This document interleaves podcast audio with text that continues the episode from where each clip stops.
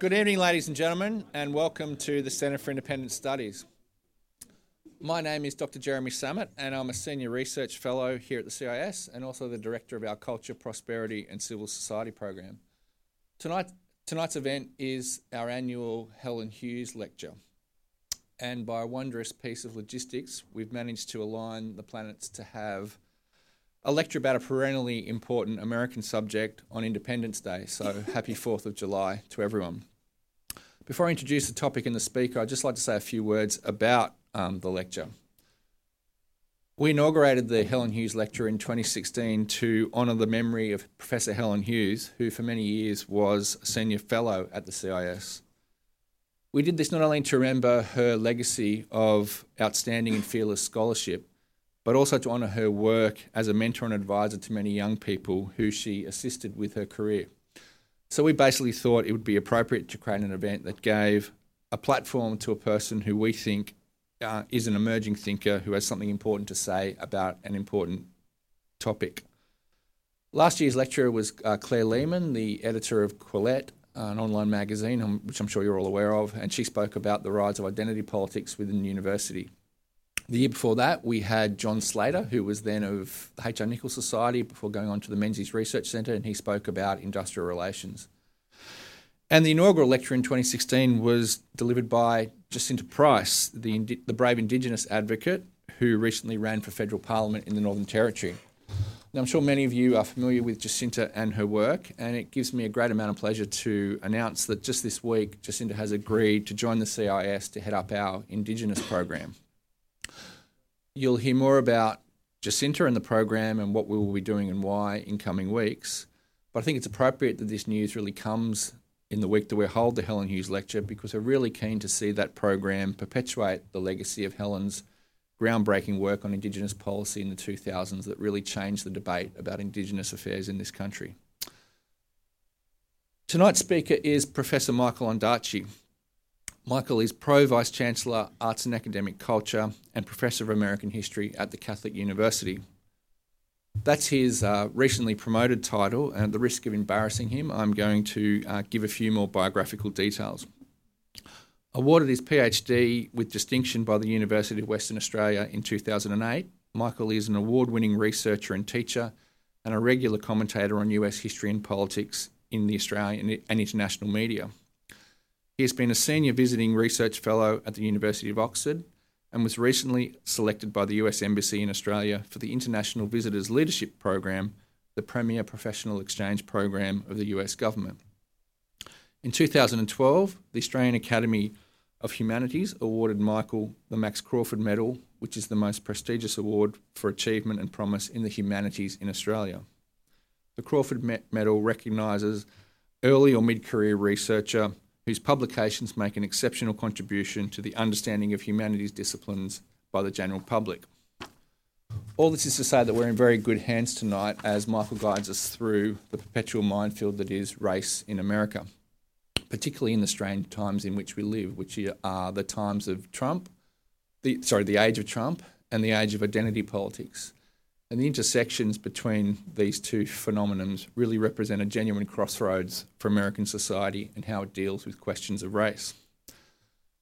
It's a real pleasure to also say that I'm introducing a friend tonight. Uh, Michael and I met through uh, the great, late great, and sorely missed Australian historian John Hirst, who had a, always had a great eye for talent, at least in one of our cases. As well as always having very amusing, if not astounding, tales to tell of uh, working inside the Contemporary Academy. Talking with Michael has really helped, um, and talking to him about racial issues in the US has really shaped, helped shape my thinking about similar issues here in Australia, particularly on Indigenous affairs, which I know is a subject which Michael takes a close and increasing professional interest in as well. So this is why I both thought of Michael and the topic for tonight's lecture and I know while we're in good hands as we traverse what can be very treacherous grounds. Michael's going to speak for about 30 minutes and then I'll rejoin him on the stage for a conversation before we take some questions from the floor. So without further ado, please join me in welcoming Michael Ondaatje.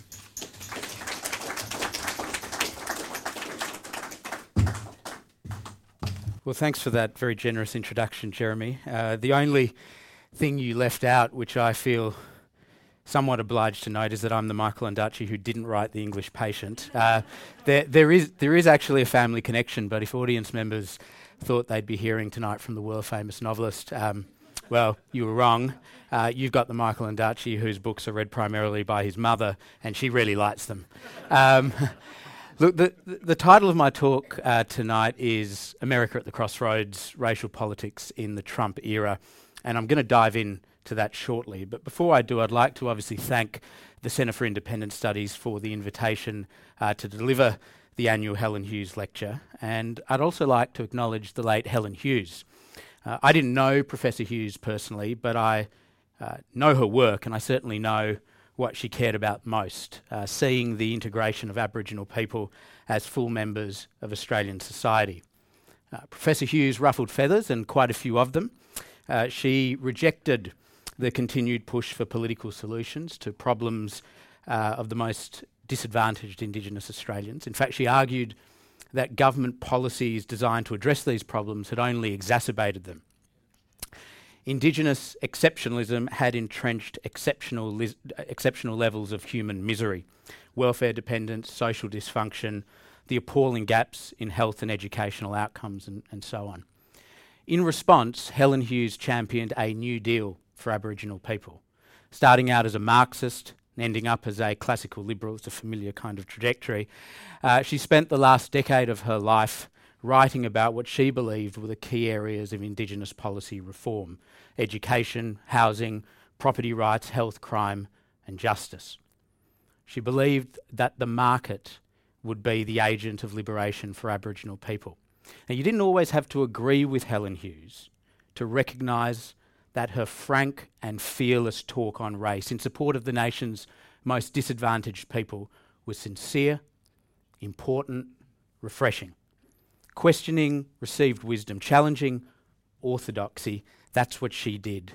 Uh, Professor Hughes made, in the words of Noel Pearson, and I quote here, a notable and noble contribution to the cause of our people, Aboriginal people.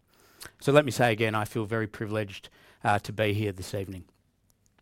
The 4th of July is an appropriate date to draw inspiration from Helen Hughes to question some of the prevailing wisdom in US racial politics and put the current situation in better perspective.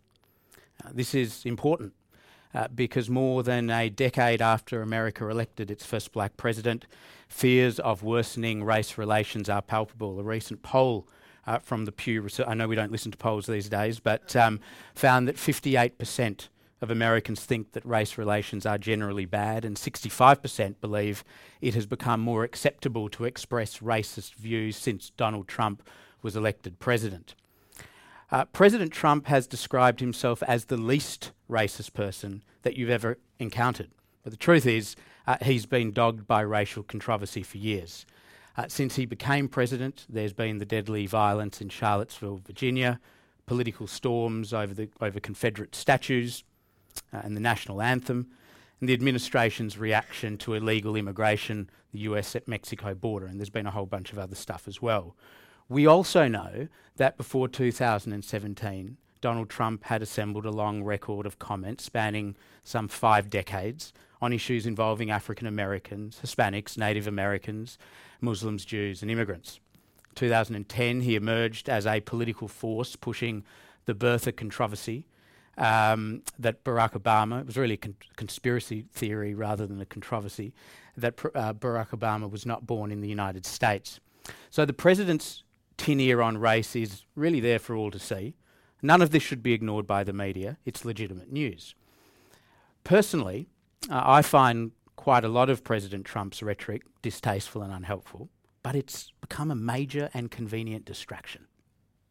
For some, there is no other acceptable way to view the Trump phenomenon other than through a racial prism.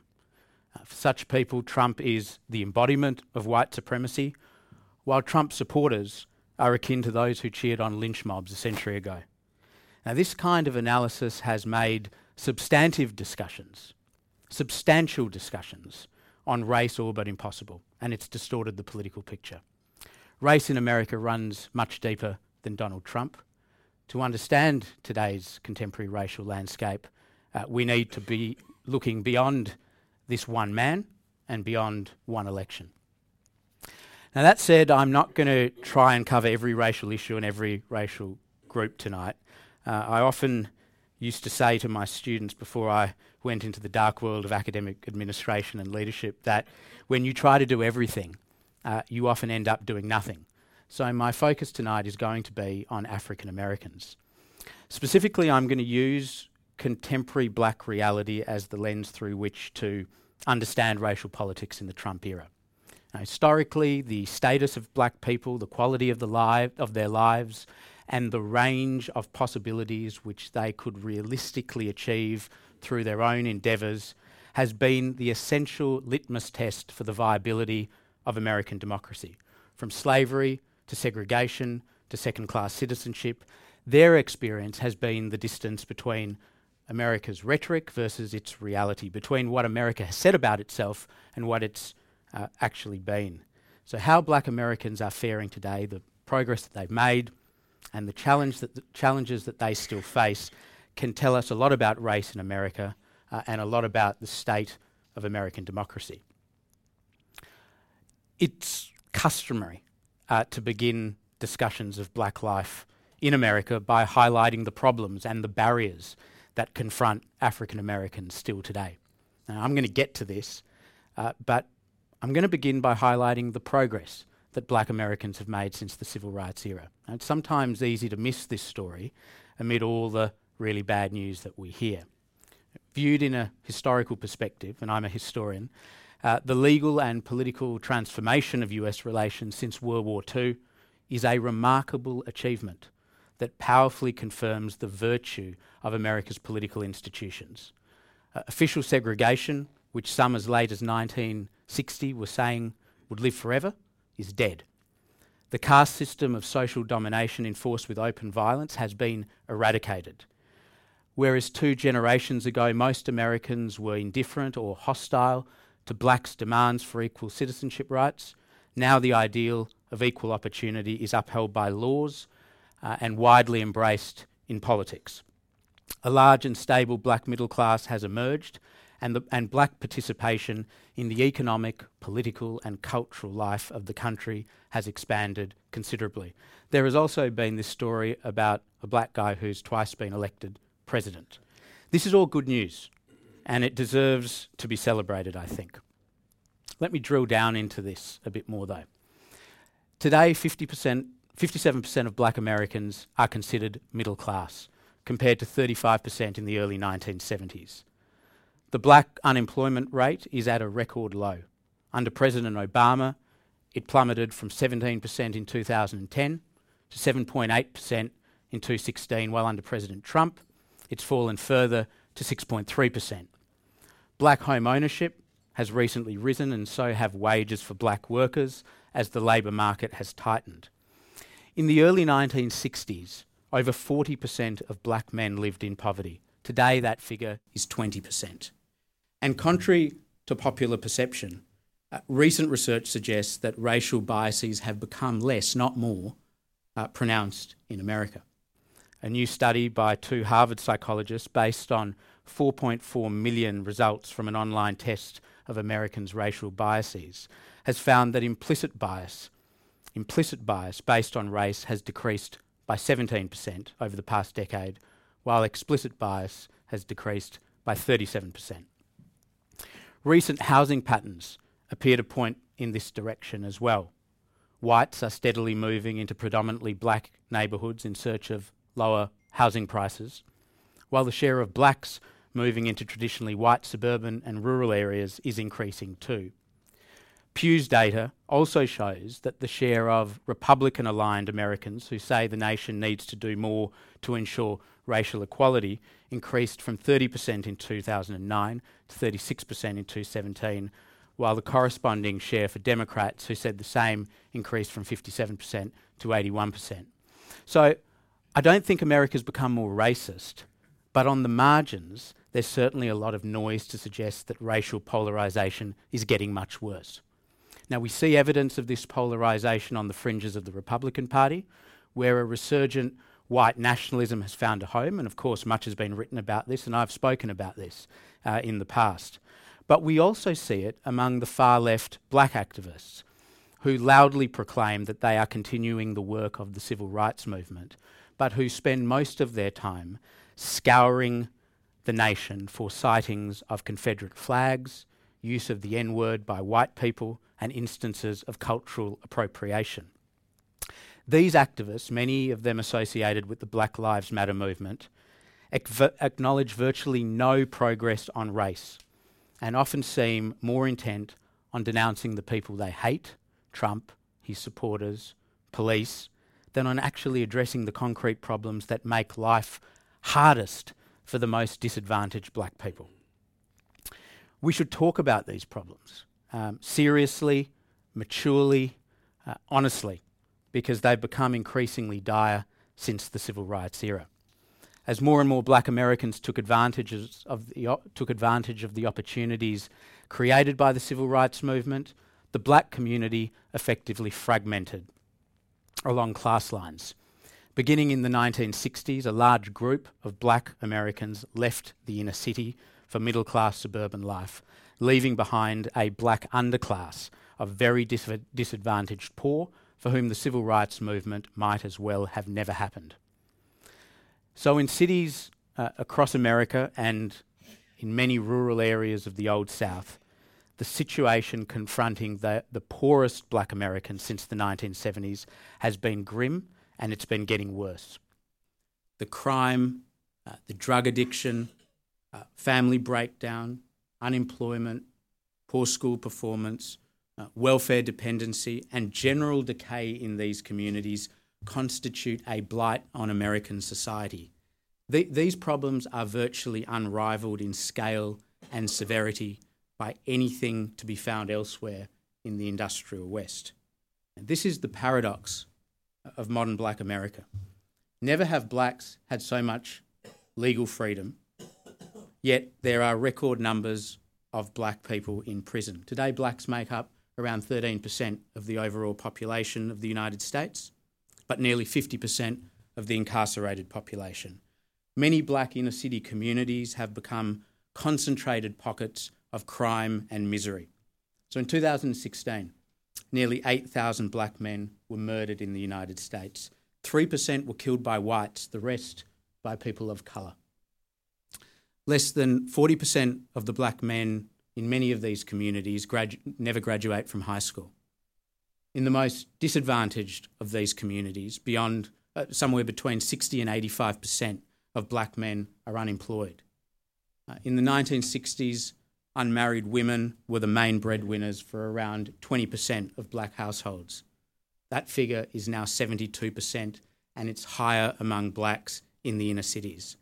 This is not a moral observation so much as a practical one, because we know that there's a powerful connection between poverty and single parent households. Today, even as the black middle class is the biggest in history, the biggest in history, African Americans are nearly three times more likely to be in poverty than white Americans. So while acknowledging uh, black progress, we also need to look closely at black life in the inner city. That is the world largely abandoned by America in what I'm calling the post civil rights era. So let me make uh, an obvious point. Clearly, racism hasn't been vanquished from American life. I mean, most people agree that it still exists, but the real question is to what extent does it remain a serious problem for blacks, and to what extent does it explain modern day racial disparities? The issue then is one of degree. Uh, my view is that when it comes to racism, too many people think in a binary fashion. Either there is no racism or there is racism, which, no matter its nature or extent, indicts America as a land with bigotry at its core. The Black Lives Matter movement activists obviously fall into the second camp. They view the American past and the American present as a conflict between oppressors who seek to preserve white supremacy and those who seek to destroy it. They insist that racism remains in the structures of society and in the invisible crannies of people's minds.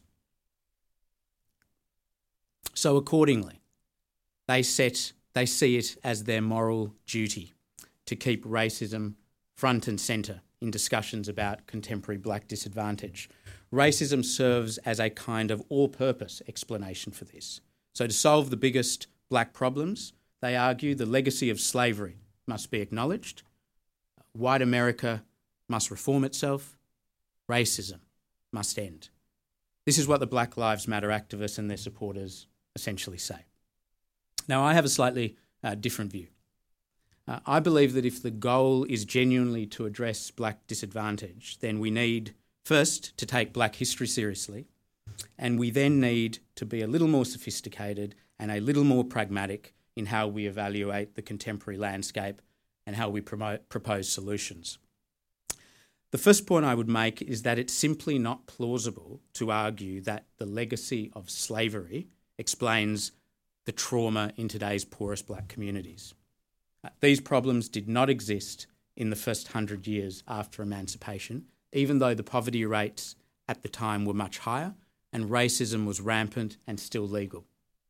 The Harvard sociologist, decorated Harvard sociologist, William Julius Wilson, has written extensively about how in poor black communities throughout the first half of the 20th century, rates of inner city joblessness, family breakdown, welfare dependency, and serious crime were significantly lower than in later years and did not reach catastrophic levels until the mid 1970s.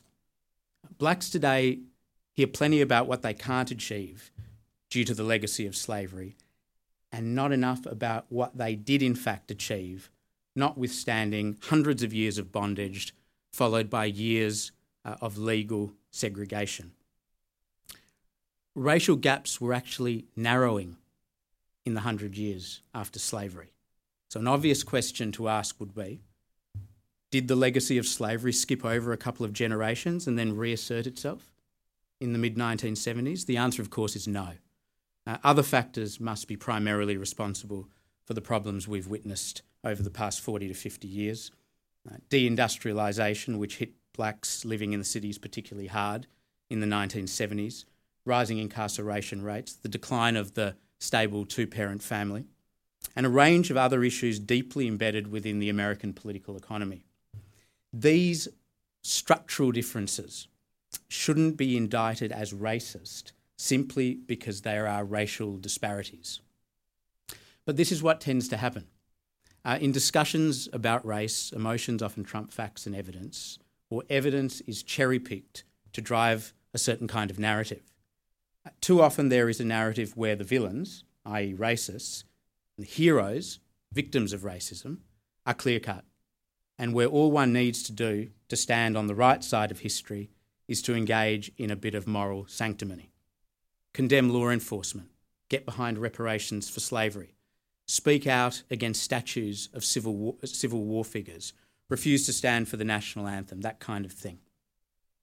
I mean, let me, let me be clear here my problem with the Black Lives Matter movement is not that its supporters have called attention to the small number of white police officers who have recently killed unarmed black men. There's a long history to this issue in the United States. It's legitimate to raise it and it's legitimate to discuss it. My problem is that the discussion is taking place without reference to the full picture. A police officer in America is actually 18 and a half times more likely to be killed by a black male than an unarmed black male is to be killed by a police officer. Racially motivated attacks on blacks certainly should not be ignored or played down, but neither should racially motivated attacks perpetrated by blacks. When the media discuss relations between poor black communities and law enforcement without including data on black crime rates, it's hugely problematic one incident or a small number of incidents can soon become a kind of shorthand reference to a generic phenomenon of African American oppression. And in all of this, uh, let's not forget the fact that thousands of black men are killing each other every year. My view is that Black Lives Matter needed to take a much stronger position on the idea that Black Lives Matter when black people take them too there needed to be a second wing to this movement that went into black communities and worked in a real way on the black on black murders. Uh, an important opportunity has been missed here. Reparations for slavery is another example. The reparations issue has been around in America since the end of slavery, but has lately enjoyed a resurgence thanks to the efforts of activists, intellectuals, and politicians such as Elizabeth Warren and Cory Booker. The problem is that large majorities of the public have consistently opposed reparations, and it's simply never going to happen. No Congress is going to pass, and no president is going to sign a bill that takes money from the great majority of American voters to pay a debt they don't feel they owe. Think of the people whose ancestors came to America after the Civil War. Think of the people whose ancestors lived outside the American South. Think of the majority of white Southerners whose ancestors were too poor to buy slaves even if they wanted to. Reparations are a political dead end that, even if they could somehow be calculated and legislated, would make race relations worse, not better. Uh, I'm worried about the day after reparations are paid, when all the problems I have documented this evening remain, and people are able to wash their hands of any responsibility for these inequities and say, But you black Americans have been paid you black Americans have been paid. Now, to be sure, America needs some reckoning with the racial past. I'm not suggesting um, it doesn't, but reparations encourage the wrong kind of reckoning. A quick transfer of funds to compensate for the centuries, centuries long denial of the humanity of a people would not restore families or fix schools that are failing black children or create more business owners and better employment opportunities in black communities. So, no substantive difference to the lives of the most disadvantaged black Americans. The impractical nature of reparations as an idea was in fact recognised by many 1960s civil rights figures, uh, including Bayard Rustin, who organised the 1963 March on Washington, where Martin Luther King gave his I Have a Dream speech, uh, Rustin was also one of Martin Luther King's closest advisors. He rejected reparations as, quote, a ridiculous idea and an illogical, diversionary, and paltry way out for guilt ridden whites. So rather than demanding reparations now, efforts to address the problems in black America must focus on policies and programs that take seriously the matter of black agency. Because helping people to help themselves is ultimately the best way to reshape, reform, and remake communities. Some in the Black Lives Matter movement object to such suggestions, insisting that before people talk about black agency, they need to talk about white behaviour. But I'm uncomfortable with this argument. It effectively reduces black people to puppets at the end of a string that white people are pulling, and it casts white people as the sole agents of black delivery. Uh, I don't understand that at all because, I mean, let's be clear nobody is going to save the most disadvantaged black Americans. Uh, in the 1960s, Martin Luther King and other black leaders spoke openly about the need for black people to assume primary responsibility for tackling some of the problems emerging in their communities even then. After remark, remarking on the disproportionately high inner city crime rates, King told a black congregation in St. Louis that, quote, We've also got to do something about our standards. We know there are many things wrong in the white world, but there are many things wrong in the black world too. We keep on blaming the white man. There are things we must do for ourselves. So, in making this comment, King was recognising, I think, a fundamental truth. Yes, people are conditioned by their environment, by their genetic inheritance, by their social context but there's no possibility for change unless they and we presume the possibility of agency. Now, that said, I'm not suggesting that social concern and activism should cease. Protest has been, for a long time, an ennobling tradition in black American life, and there remains, understandably, a great reverence for it. It was protest that opened the way to black freedom for black pe- for, to freedom for black people. Uh, protest not immigration, was black Americans' way into the American dream. What I am suggesting is that today's activists should refocus their efforts and proceed without the current irrationality that encourages black people to think of modern America as actively and reprehensibly racist and to feel that nothing can happen until the last vestige of racism has been extricated and white people think better of black people. The activists should recognise that more marches won't address the problem of absent parents and everything that flows from this, that more sit ins won't lower black crime rates or narrow the racial gaps in education or employment or in health. Uh, that would be a good place for them to start, but I'm not holding my breath. Today's struggle, and I'm not sure whether struggle is the right word, but I'm going to use it because I can't think of another word. Uh, today's struggle should focus on the biggest challenges in the nation's inner cities.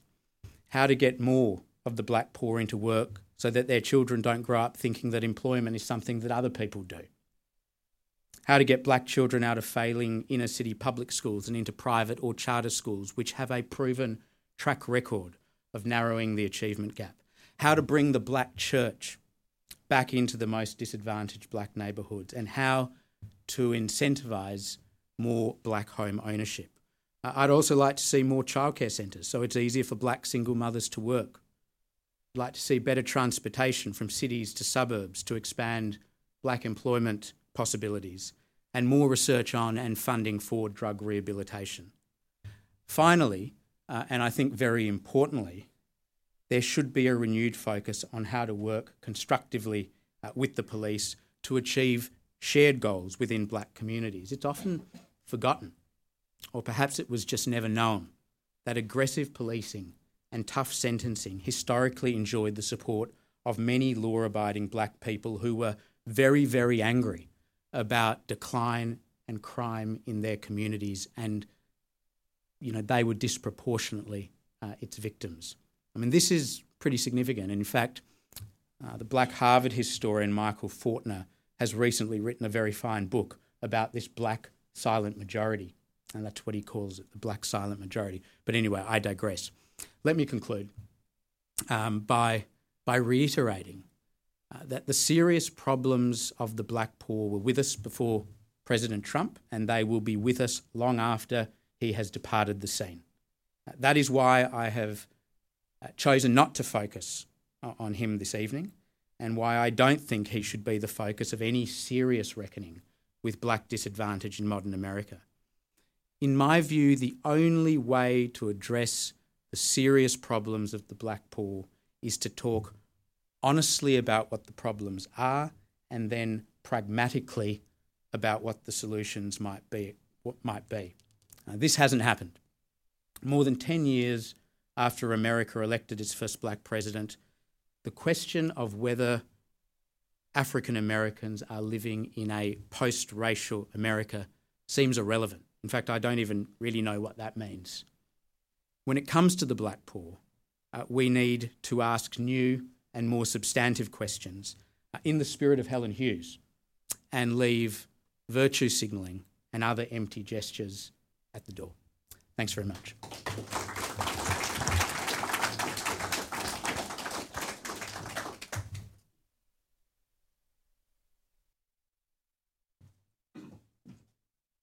Well, thank you, Michael. That was um, that was terrific. Um, I guess the major takeaway that I took from that is that whilst I know we'll draw some parallels maybe with the Indigenous issues here in Australia, but the constant, the constant solution that's looked for to these problems is always more politics, always more politics. But it's actually less politics in many of these many of these cases that's needed. I'm going to play a little bit of devil's advocate tonight, but as well as give you the opportunity to amplify some of your themes. And I guess we'll start where all of discussions about the US tend to start these days, which is with President Trump. And as we know, um, President Trump at any hour of any hour of the day or night is liable to say or tweet something that you know tramples, to put it politely, over you know PC pieties. But I guess the bigger question is whether there is an element of political calculation behind what he sometimes has to say, and with the ob- most obvious example being the way he's played to you know the border protection issues, um, the southern border. So the question is, do you think that both his rhetoric and his and his broader political strategy that he is in some way consciously or maybe even unconsciously trying to reanimate the legacy of uh, racial politics in America and white supremacy? I mean, white supremacy is a very loaded word. I mean, it, uh, or, or, phrase. It has connotations, and I, I don't like to use the phrase in relation to Donald Trump. Um, th- there was a view leading up to his election that he was a fool and an idiot, and that stream of consciousness that we associate with him was was Trump, and there wasn't much more. Uh, I don't share that view. Um, uh, whilst I resist um, the label racist in relation to Trump, um, I, I, think you know it's it's fair enough to say that he knows what he's doing, and it's fair enough to say that he knows that there are a pocket of supporters out there um, who who have a particular view of what the country should be and a particular view on the direction in which it has been heading um, in the lead up to President Trump's election, and a particular view that the direction is not one that they particularly like. Um, and when you know when you look out on the world and you're a, uh, a former coal miner from West Virginia and you don't have a job, and your son doesn't have a job, um, and people are telling you that the future is bright and technology is going to change everything and um, diversity is a wonderful thing. Um, it's hard to be enthusiastic about that.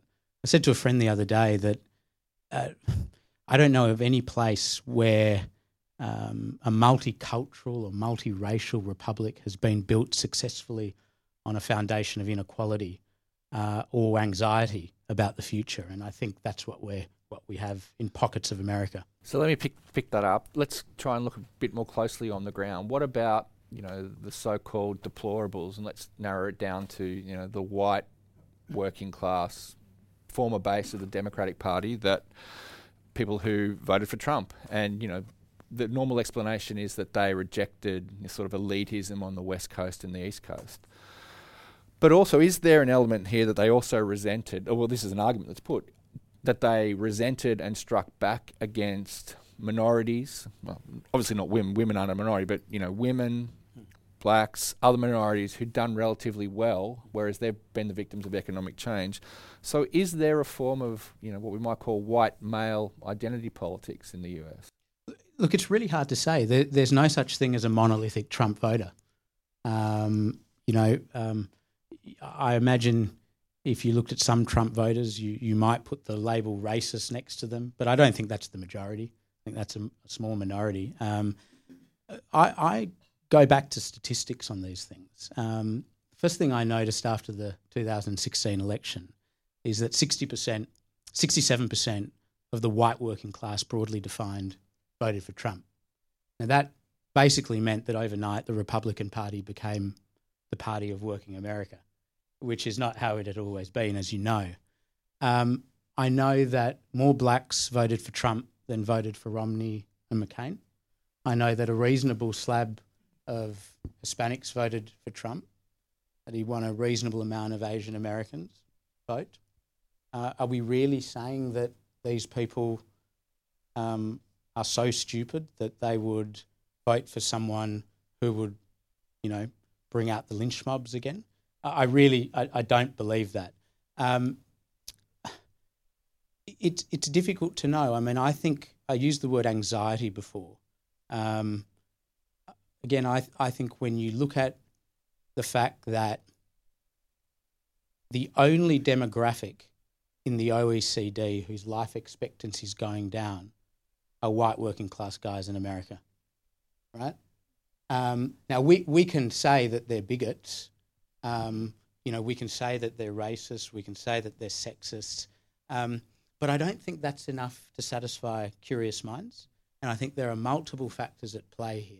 And historians and political scientists uh, should bring a multivariate analysis um, to, to, to, looking at the Trump phenomenon. one other thing I will say, though, um, when Hillary Clinton used um, that word deplorables, and I think the use of it as a noun is particularly significant um, um, because it was almost as if she was saying that you know the world would be better if these people didn't mm. exist.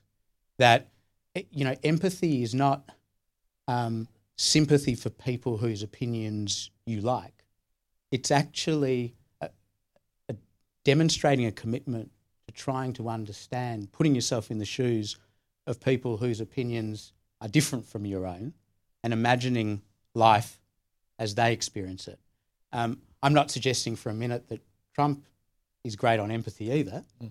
uh, but um, um, there's plenty of um, of that to go around. Well, let's pick up the other political side of this argument. And as you said, you know, we saw with the election of President Obama, we were meant to be entering this. America was meant to be entering this post-racial period.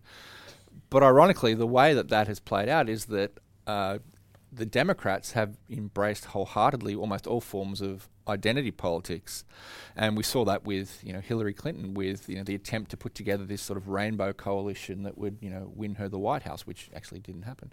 It seems to me that the the Democratic Party is almost uniquely um, uh, alienated from middle, middle America, but it's also in an extremely difficult political position because it's got to service, in a sense, the activist groups and identity groups that are now, you know, its base. Mm. So how, maybe in the specific context of dealing with with you know, black activism, how can it possibly hope to service that community? And at the same time, not send a message to the rest of America that's inherently divisive and off-putting. I think it's a huge challenge for the Democratic Party. I mean, what what we'll see is, you know, during the primaries, all the candidates pushing out hard to the left, and then retracting a lot of what they say um, as we get closer to to the election. And certainly, um, the person who wins the nomination will be saying very different things when he or she's uh, contesting the election against Trump than they had said in the in the primaries. Uh, I was absolutely convinced. Um, uh, as you know, and as our friend Peter Kurti knows, uh, that uh, Hillary Clinton would win. I wasn't alone. Um, that's the only my only defence. Um, because I looked at things, I looked at the polls firstly, which we don't do now. Um, but I looked at some of, I looked at the changing demographics of the United States. You know, by 2042, uh, it'll be a majority non-white nation. I thought, well, um, if the Democrats play politics to that to those demographics um, and continue uh, to win over college, fairly affluent, college educated, affluent whites, they'll they'll win. Mm. I mean, that'll be enough.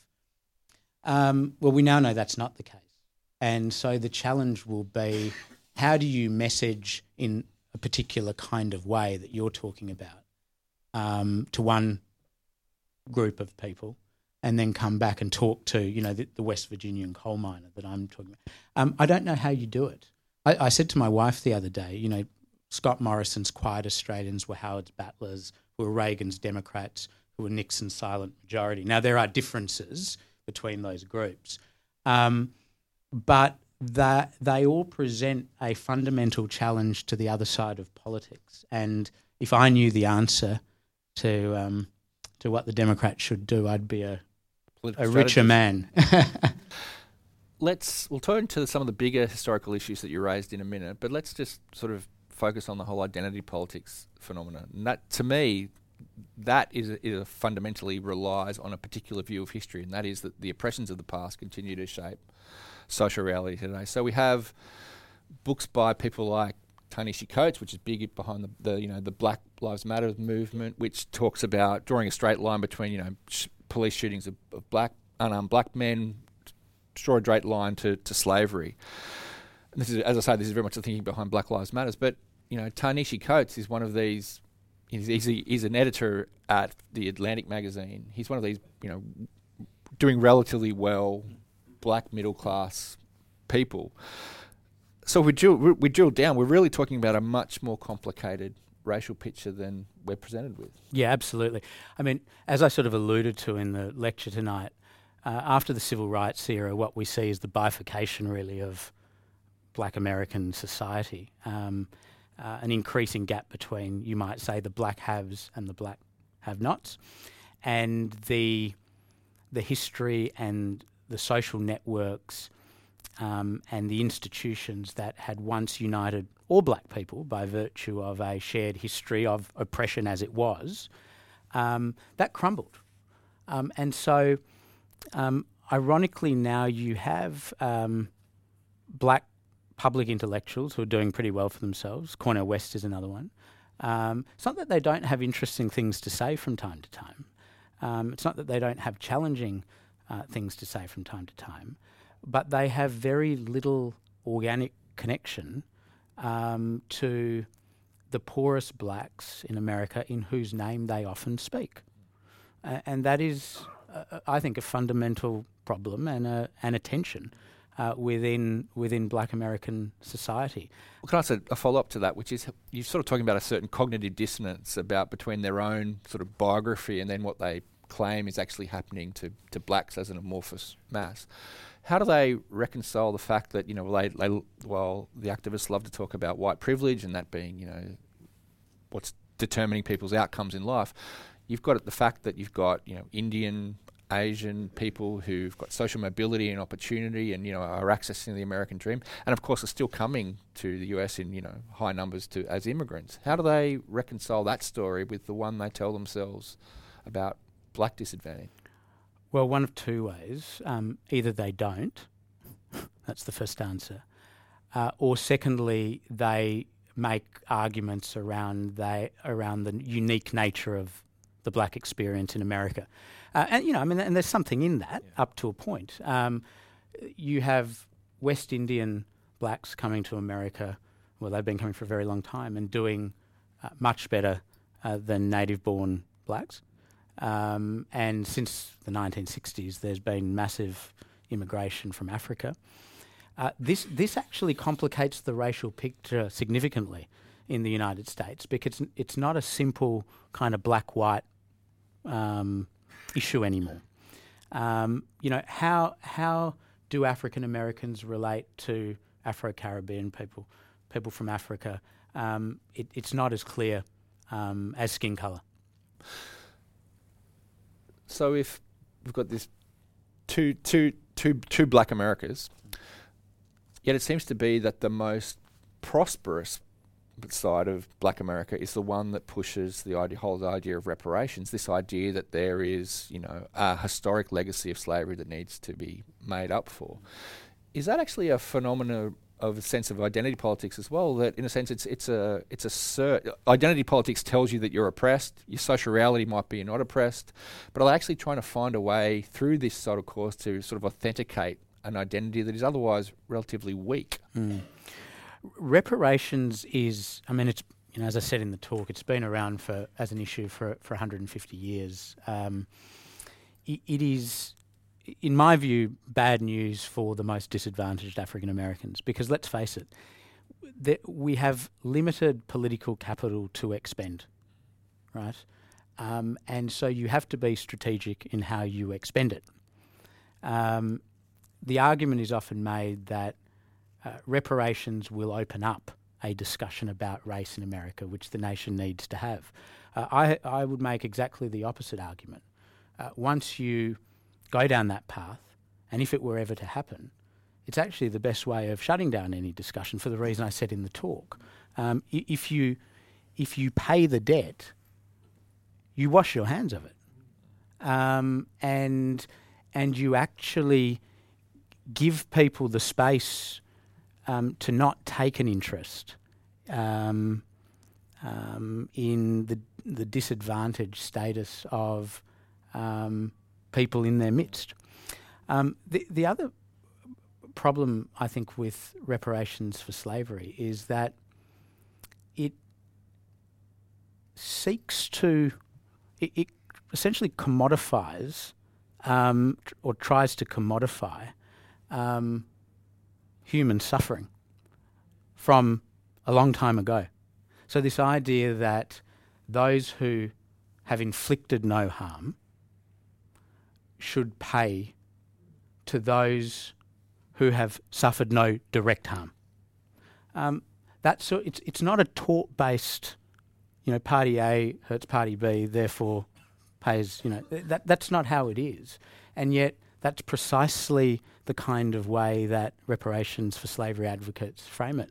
I think there are far more important issues to talk about. I always think, you know, politics is about what's possible, um, and nowhere is this more the case than when you're talking about seriously disadvantaged people. You know, you have an obligation to deal in reality, and um, reparations for slavery um, is not a realistic way to go about things. I think there's a parallel we might be able to draw there with the debate in Australia about recognition, because one of the arguments behind recognition and one of the arguments always behind the debate about Indigenous disadvantage here is that you know it's a legacy of colonialism. Mm. Well, my view is that it's actually the worst Indigenous suffering in the remote communities is actually not a product of colonialism, but a product of what we've tried to do to make up for colonialism, i.e., create these separatist homelands. Does that argument resonate with you? Well, I'm not an in, I'm not an expert on um, uh, Aboriginal politics and Aboriginal history, uh, but the thing I always say is that whether you're talking about the United States or you're talking about Australia, um, nowhere do we need more honest talk than on matters of race, and nowhere do we have less honest talk than on matters of race because people are concerned to be seen to say the right thing rather than actually saying the right thing.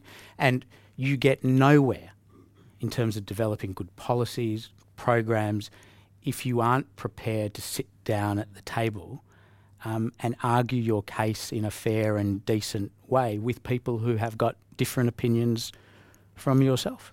That reminds me of um, I mentioned Claire Lehmann gave the Helen Hughes lecture last year, and she was talking about uh, critical theory, which is sort of like the, legitimating ideology behind identity politics.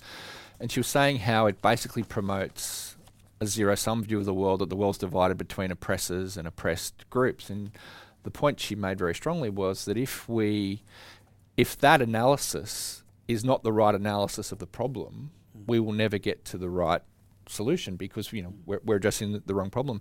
This seems a very timely you know warning in relation to the sort of issues that you're that you're raising in terms of, of black politics and, and black disadvantage. Well, well, I think the issues confronting the poorest blacks um, in the most disadvantaged inner city communities is case in point. Uh, that if you're not prepared to speak honestly uh, and openly about the problem, you're never you're never going to get to solutions. So you're just blowing hot air. Um, and I, I think it, it is um, morally as well as politically problematic um, to be engaging in that kind of way when we're talking about real people's lives. Um, I always say, you know, if, if you're not prepared to concede that agency is real and important, um, then you're not open to any serious transformation, the possibility of any serious change. Let's continue on that theme. I remember when, uh, I can't remember what year it was, but President Obama gave that big keynote speech on the importance of fatherhood and it really he was t- he was talking probably implicit, Im- implicitly rather than explicitly talking about the black family, and he was sort of raising the sort of issues without the sort of cultural angst that we saw with you know Daniel Patrick Moynihan and his report on the black family in the in the early seventies. But I wonder today, given what you've said, if any politician, black or white, could give a similar speech without sort of facing the kind of identity politics backlash, and also, and this might be something that you you cop, without being accused of blaming the victims.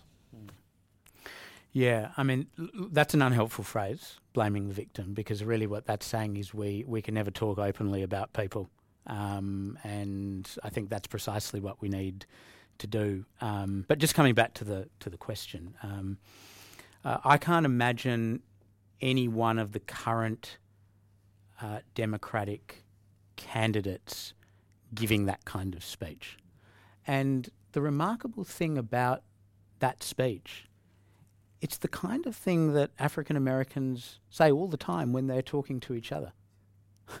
I mean, you know, I referred to that book, The Black Silent Majority. Um, you know, black Americans have the strongest views on dealing with crime in, in a tough, in fairly tough, sort of robust way because they are disproportionately the victims of crime. Um, they have conservative views on a whole range of social policies. Um, but they are politically liberal because of history, really, more than anything else. Um, the NAACP leaders who came out and publicly um, attacked Obama in the aftermath of that speech, privately conceded um, to friends and colleagues that this is these are this is precisely the kind of conversation we need to have as a community, uh, but we should have it within the community rather than publicly. That was their position. Um, I think that's unfortunate. Um, It reminds me of a phrase that John Hirst taught me, which is that people these days are reverse hypocrites. They say things in private which they won't say in public, whereas before it was the, it was the else. We what we used to do in, in private, we we professed differently in public. Yeah. Can I say w- just you mentioned Moynihan, and you know he wrote that report in the mid '60s, and um, to me it was a fairly uncontroversial report. I mean, he said um, there is a history in this country, uh, and uh, we we do live with the legacy of that, and it it does have an impact on African American um, chances in the present, um, and you know he didn't deny that racism remained a factor in American life. He also talked about economic changes um, in the United States that had negatively affected African Americans. But he also talked about um, issues within the black community that um, were problematic and that didn't bode well for uh, future upward mobility. Um, you know, this coincided with you know, the welfare state and, and other issues, and some of the problems I talked about in the lecture tonight around um, two-parent families um, and uh, and so forth. I'm going to ask one more question before I throw it open to the audience, and I'll try and tie things up by bringing us back to the issue of you know we're at a crossroads. We're going to go one direction or another on these issues. America's going to go one direction or another, and I want to bring it up in the context of talking about the legacy of the most important civil rights leader of the 60s, who is Martin Luther King. I'm sure people may be aware of the recent Standpoint article that raised a whole series of allegations about uh, Martin Luther King's private behaviour, I think we could say. Um, I don't know about the provenance of that. I guess we won't know till we see the book because I'm, I'm still a bit suspicious about you know Hmm. relying on FBI you know wiretaps for this and the ma- the, the, ma- yeah, the maliciousness behind that. Yeah. But however, if what is being claimed is true, it will raise a lot of a series of questions about you know King, who's you know known for for you know trying this great statement about treating people you know not on the basis of their colour but on the basis of their skin, and you know he, that statement in itself is, seems to be out of out of kilter, out of the temper of the times of the uh, whole identity politics idea, which is you know we should treat people on the basis of their skin colour, not on the basis of their char- character. So I want to ask three final questions that you can either decide to answer or not. One is how should historians deal with people who might have done great things but have great personal flaws? The second is will these revela- revelations change the way we view Martin Luther King's achievement and legacy? And the third one is do you think that the black activists who are, you know, are always looking for ways to, you know, repudiate the American dream, will they really welcome this book and embrace it as a chance to repudiate, you know, the hypocrite king's legacy in the Me Too era? Okay. Now I might not remember all those three questions, but you can remind me when I when I'm going off course. Um, I I think it it is it would be wise to be sceptical at this point of some of the claims being made about King, not about um, his um, womanizing. I mean, I think that is fairly uh, well known, and and um, the evidence for that is very clear. Um, but some of the other claims that are being made um, are based on not even uh, transcripts from the FBI, but um, um, handwritten notes about transcripts. And we know the FBI was crusading against King. Um, you know, I mean, J. Edgar Hoover was obsessed with King.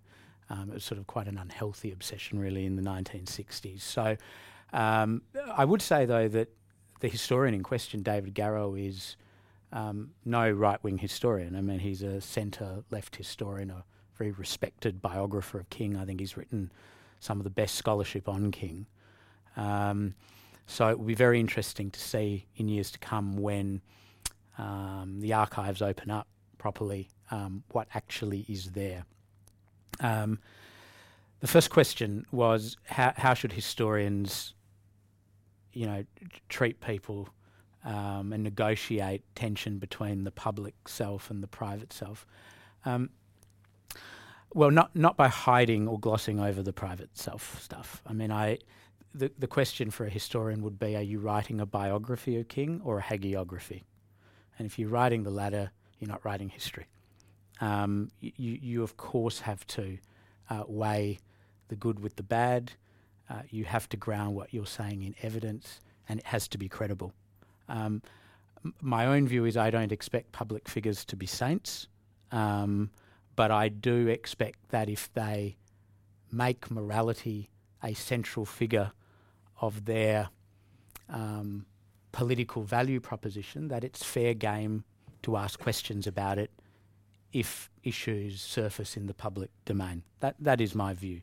Um, I say that as someone who is who, who has been a great fan of Kings. I mean, um, when I was I think ten, my mother banned conversation about cricket at the dinner table because I was just obsessed with cricket and statistics.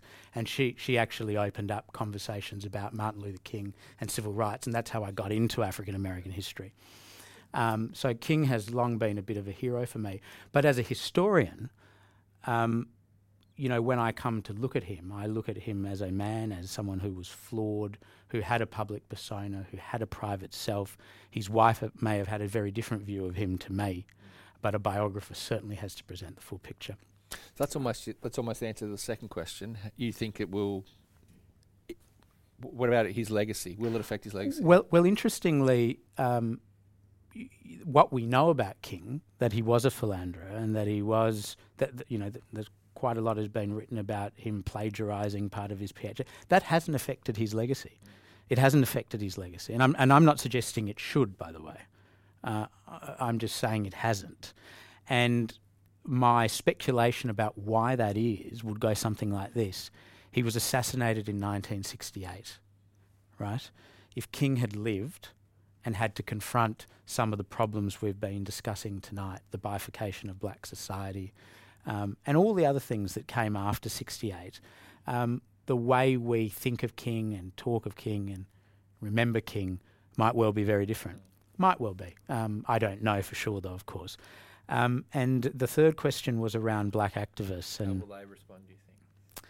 Well, I saw some sort of comment about you know someone saying that he's going to be seen as the Harvey Weinstein or whatever of civil rights, and I think I, I think that is I think that's ridiculous at, at the moment based on what we know. Um, uh, I think Martin Luther King made wonderful contributions to American democracy. Um, I uh, wish that um, the black community had a leader like that or leaders like that today. They may well do, but I don't know about them. Um, um, but who can say? it? Thank you. Questions, ladies and gentlemen. John. Let's wait for the microphone, John. Um, oh, if I could just take a couple of minutes, because well, a little bit of background. Uh, first of all, I lived in the south side of Chicago in the '60s, and subsequently lived at other times in the U.S. and visited often. Um, your description of race in America is is very much focused on the blacks, Mhm. and my observation now is that it depends on where you are in America as to what is the race issue. Mhm. If you're in Detroit, that's certainly the issue. If you're in Chicago, it is one of the issues because you've got an increasingly large Hispanic community. If you live elsewhere in the west of the U.S. or the southwest and and in West Texas, perhaps not quite so much East Texas, then uh, the issue of race is really a matter of the Hispanics. And it's become a, a great deal more complicated. In many ways, the the blacks have become a a kind of a shrinking relative minority in terms of other groupings, and and and are viewed. If one was talking about white working class whites, uh, white sorry, the white working class males, in many places are viewed as less of a quote threat, much less of a threat than are Hispanics, because you've even got the small towns in the Midwest now and the South, which have increasingly large Hispanic communities, and it's they who are competing for jobs. Who are they? Who are taking up school places and what have you? And to some degree, I regard personally the the black issues as uh, in, a lot of noise, but increasingly less importance. And interestingly, Mr. Trump, when he wants to arouse uh, feelings of fear, talks not of the blacks but of Hispanics. Look, I don't disagree with that analysis. Um, I suppose I, I used African Americans, I think I said in the talk, as a, as a kind of lens to uh, look at the way that increasingly Americans were talking about race. So much as rather than saying that that is the the issue, and in fact, um, you know, in our conversation um, after the lecture, I think we've said that it, to to view American race relations as a black-white issue is deeply problematic. It's deeply problematic, uh, particularly in the aftermath of the relaxation of immigration after 1965, which you know led to lots of new people from all over the world coming into the United States. Uh, it's complicated certainly by the size, the scale, and the growth uh, of the Hispanic community broadly defined. So th- that is now the largest minority group in the United States, and we already see quite a lot of competition between the two. So uh, it's interesting that it is still quite common in the United States to use the phrase people of colour because it assumes some kind of unity around an identity that is not white. Uh, and it is absolutely and utterly problematic to assume that unity. Um, Richard. Michael, you mentioned uh, Helen Hughes and the aspirations that she clearly had that there would be integration of Australian Aborigines into the mainstream of Australia, while H.C. Coombs had a much more paternalistic view of the way in which Aborigines and government for support for them might be provided. My view is that Hughes was overwhelmingly correct in what she wanted to do, and I have this strong sense that what we have done since Nugget Hume's uh, Nugget uh, Coombs' time has been hugely to the disadvantage. And to think if we believe that sustainability must be the primary objective for almost everything we do, but particularly for Aboriginal communities, then surely Hughes was right. And the idea that we can continue to support Aboriginal people in remote locations and expect them to be able to have a better life for them and their children in the future is gravely mistaken. And there should be a major change in the way in which public policy is directed towards trying to achieve comprehensive integration of the Australian Aboriginal community with the whole of the community. And this particularly applies with the current proposal that there would be some apartheid like special legislative body that would allow for a voice to the parliament from a small minority group that would be separated even more than they are today. Well, let, let me say in response to that, just to remind you, I mean, I'm, I'm not an expert on um, Aboriginal history and politics, but I will talk at, on the matter of principle. Um, I come from an immigrant family, um, and you know, integration as a principle was uh, just expected in our in in our house. So when I look at American politics, um, I look at again. I often go to King. Um, he was a great advocate for integration. He, he saw uh, black development in the United States as requiring fundamentally and essentially the integration of black people into the American dream. That there couldn't really be successful separatist development. And you only have to look at the first phase of the civil rights movement from the mid 50s to the mid 60s and what it achieved. I, I, don't really see it as a black movement so much as a movement led by black people to make America whole, to make the Union more perfect. You only have to compare the achievements of that movement with the Black Power movement that came after. Lady over here. Hello. Um, I so appreciate this conversation. This is a topic that I've spent a lot of time thinking about because, as you can probably tell, I'm an American. And I recently moved from a neighborhood where the local drug dealer would walk me home so I wouldn't get harassed on the street. Um, and uh, what you were talking about with dealing with crime in a robust way and that um, desire within the black neighborhoods and the black community, I have a question about distrust of the police. Mm. I've noticed that that is like, very prevalent in those neighborhoods uh, do you think that that is actually contributing to the high crime rates and the high murder rates? And if so, what would your solution be to fix that? When you say the high murder rates, the um, high murder rate of um, black males in those neighborhoods, and yeah, just that over policing or like aggressive policing has caused distrust. Um, could that Yeah. be a factor in high crime? yeah, th- there's a long history in the United States of um, distrust between African American community, you know, urban communities, particularly, in the police, um, and um, that has not changed really. Um, what we've seen in the post-civil rights era is, as I said earlier, the black middle class moving out of black neighbourhoods, and as that has happened, you have had uh, the black poor, often jobless, left behind, and then over policed. Often in a heavy handed manner, no doubt. But interestingly, as I, I said in the talk, um, a lot of black people in those communities were strong advocates for aggressive policing because they wanted to feel safe in their communities as they once had. Um, I, I think um, it is one of the big challenges um, uh, for the United States, particularly in in so far as race relations uh, between blacks and whites is concerned.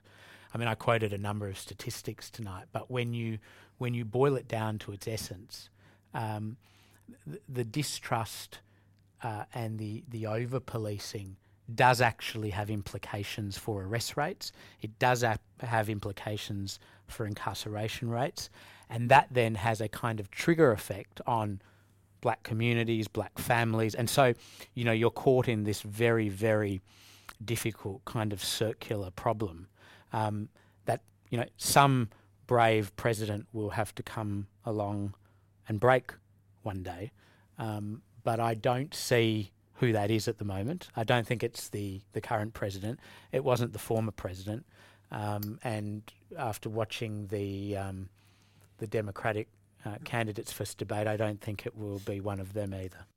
We might have time for two more quick questions if we can. So one here.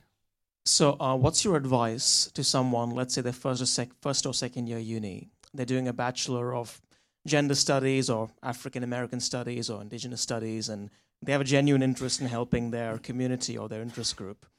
And they're stuck in this field where the prevailing orthodoxy is the complete opposite of your, I think, very reasonable and balanced opinion.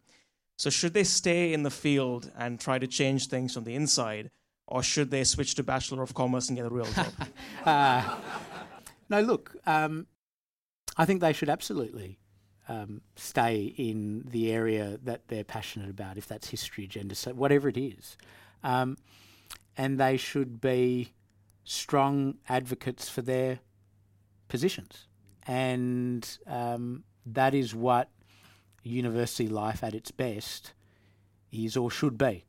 And, you know, we were talking about this earlier tonight that um, my view has always been that if there's a space you're not particularly comfortable with or about, um, the proper response, the best response, is never to stay away from the space. It's to walk into it and change it. Because otherwise, you're just committing yourself to standing on the sidelines and getting embittered about the world and how your career in gender studies was thwarted by people on this side of politics or that side of politics. Um, I, I think um, people should have the argument. On behalf of all their parents, they should they should just play the game, get their degrees, and get out. Can, can, can I just make one final point on this? I mean, I have friends from across the political spectrum. I, you know, I have friends who are Green voters. I have, and he's not sitting next to me now, but um, uh, I, I have, I have friends all across the spectrum, and we we have g- very robust debates. Um, and there is an alternative to that, and it's not that pretty. Right? When when people don't do that, that that is democracy, really. Quickly, final question here. Uh, hi. Um, I'm American also, as you can tell. Uh, I'm also Mexican. So I, I um, I'm really interested in this subject. What I do notice, though, in the conversation is that on the opposite side, the kind of intersectional woke type are speaking very forcefully. They have no problem calling the people that they disagree with racists. They have no problem saying that these disparities are part of a a deep racism, bigotry from the society, the American society. While I see everyone on the other side, anyone center left, left, reasonable, being very cautious about the way they speak. If you want to talk about race, the first thing you have to say is that you think Trump is kind of a jerk because he says bad things, which I think is the least of the concerns when it comes to Trump. I'm more concerned about him starting a war with Iran because he saw something on Fox News, frankly, than if he said something about some black person a couple of months. It's just not that important to me. So, if you really want to change the culture, if you think that identity politics and uh, all of these issues around race are actually harmful, don't you need to stop playing by the rules of the far left and kind of premising, no, I'm not a racist. Now here's everything that I have to say. Yeah, I mean, ab- absolutely. Um, and I'd like to think there are people who are doing that. Um, I mean, there are some great books out um, at the moment. Um, the pr- the problem is, I think, that um, on the left, uh, uh, people who are, I suppose, for want of a better way of putting it, moderate leftists are dr- drowned out and howled down by people who are anything but moderate. Um, I think there's probably a, not as much an issue of scale on the right, but uh, I think there's a similar there is a similar kind of dynamic going on there as well. I actually think people on the centre right and the centre left have things to say to each other that are worth saying and that are compelling. And I always say, um, you know, my first year at uni, I was taught politics by a cold warrior. Um, who, you know, if you mentioned even the welfare state, he would start frothing at the mouth and say you wanted to oversee a communist revolution and, you know, where's your Che Guevara t shirt on Daci and so on. And I was taught history by a Marxist. And they were the two best teachers I had. And what that actually taught me is that uh, the right defined in an old kind of way and the left defined in an old kind of way can actually have a debate because it's sort of a debate within the same family. There's an, there, there is an acceptance that political economy matters, that, that economics matter, that poverty is universal. You know, whether you're black or white, it, it matters to both groups or to other groups. Um, it's, it, it is more difficult, though, to have a debate with people who don't accept that those things matter and for whom identity concerns trump uh, objective material conditions. Um, M- Milton Friedman and my first year Marxist lecturer would have a great time at a dinner party uh, and they would go back and forth, but neither of them would be able to talk much with Hayden White or Michel Foucault or any of those sorts of people. Uh, before we finish tonight, I would like to welcome a very distinguished and good friend of the CIS to the stage to give a vote of thanks for Michael for his uh, lecture this evening. April Palmerlee is the Chief Executive Officer of the American Chamber of Commerce in Australia. Will you please welcome April to the stage? Thanks, Jeremy. It's great to see you all here. This is a really interesting audience. And I was thinking, why are you all here? Um, is it because you saw a dashing intellectual on the on the invitation? Is it because you knew there'd be a, a thoughtful interlocutor up here on the stage? Is it because you wanted to come in from the dark and the cold and have some wine and cheese? Is it because it's July 4th? And I was thinking, why did I want to be here? First of all, it's because I love CIS. CIS gave me my first job when I moved to Australia 16 years ago. And that's where I first met Helen Hughes, who I also adored. She not only taught me everything I learned about Aboriginal people, she took us under her wing. She kind of adopted my three year old son and gave us four 800 page books about Aboriginal history and said, maybe not this year, but in a couple years, Henry will want to read these and understand Abor- Aboriginal history. And she was, um, she was our stand in godmother when uh, it was grandparents' day at school. She would go with my children. So she is near and dear to my heart, and it's wonderful that CIS has named this lecture in honor of her and has invited such distinguished speakers to come and deliver the lectures each year. I was also interested in being here because the first time I heard about Australia back in America was from one of my unfortunately racist relatives who thought Australia would be a great place to move to because they didn't have anything but white people there under the white Australia policy. And that was the first time I had heard about Australia as a little child in America. Um, I recently saw that the UNSW American alumni have raised money to put up a statue of Martin Luther King on campus. I was born the week Martin Luther King was assassinated, and my grandmother couldn't get out of New York because of the race riots up there. So that had some meaning for me. I worked for a president who talked about the soft bigotry of low expectations, which our speaker alluded to. But most of all, I came to hear an impassioned, thoughtful, robust conversation about a real hot button topic. And so, first of all, I'd like to thank the CIS and Tom for never shying away from these kinds of things. I fear that we are moving into our corners in some parts of life and going further down the rabbit holes with people who agree with the, the views that we hold. And I think that's a very dangerous thing for us all to do. I think having these discussions, showing up to hear people who you may or may not agree with, and expressing your opinions is one of the most important things that we can do. So thank you all for being here, and thank you for CIS for hosting this and, and inviting Michael here. I'd also like to thank Jeremy for being such a thoughtful and empathetic questioner, asking some very hard but fair questions about the topics that we heard tonight. And most of all, I would like to thank our speaker, who I admire his ability to speak, his thoughtfulness, the data that he collected and the questions that he raised for all of us. I know I'll go home tonight asking myself what I think about some of the things that he brought up. And I think that's the most important feeling that we can all have coming away from something. Not that we got a whole bunch of answers, but that we have even more questions to ask ourselves. So, would you please join me in thanking everyone here tonight?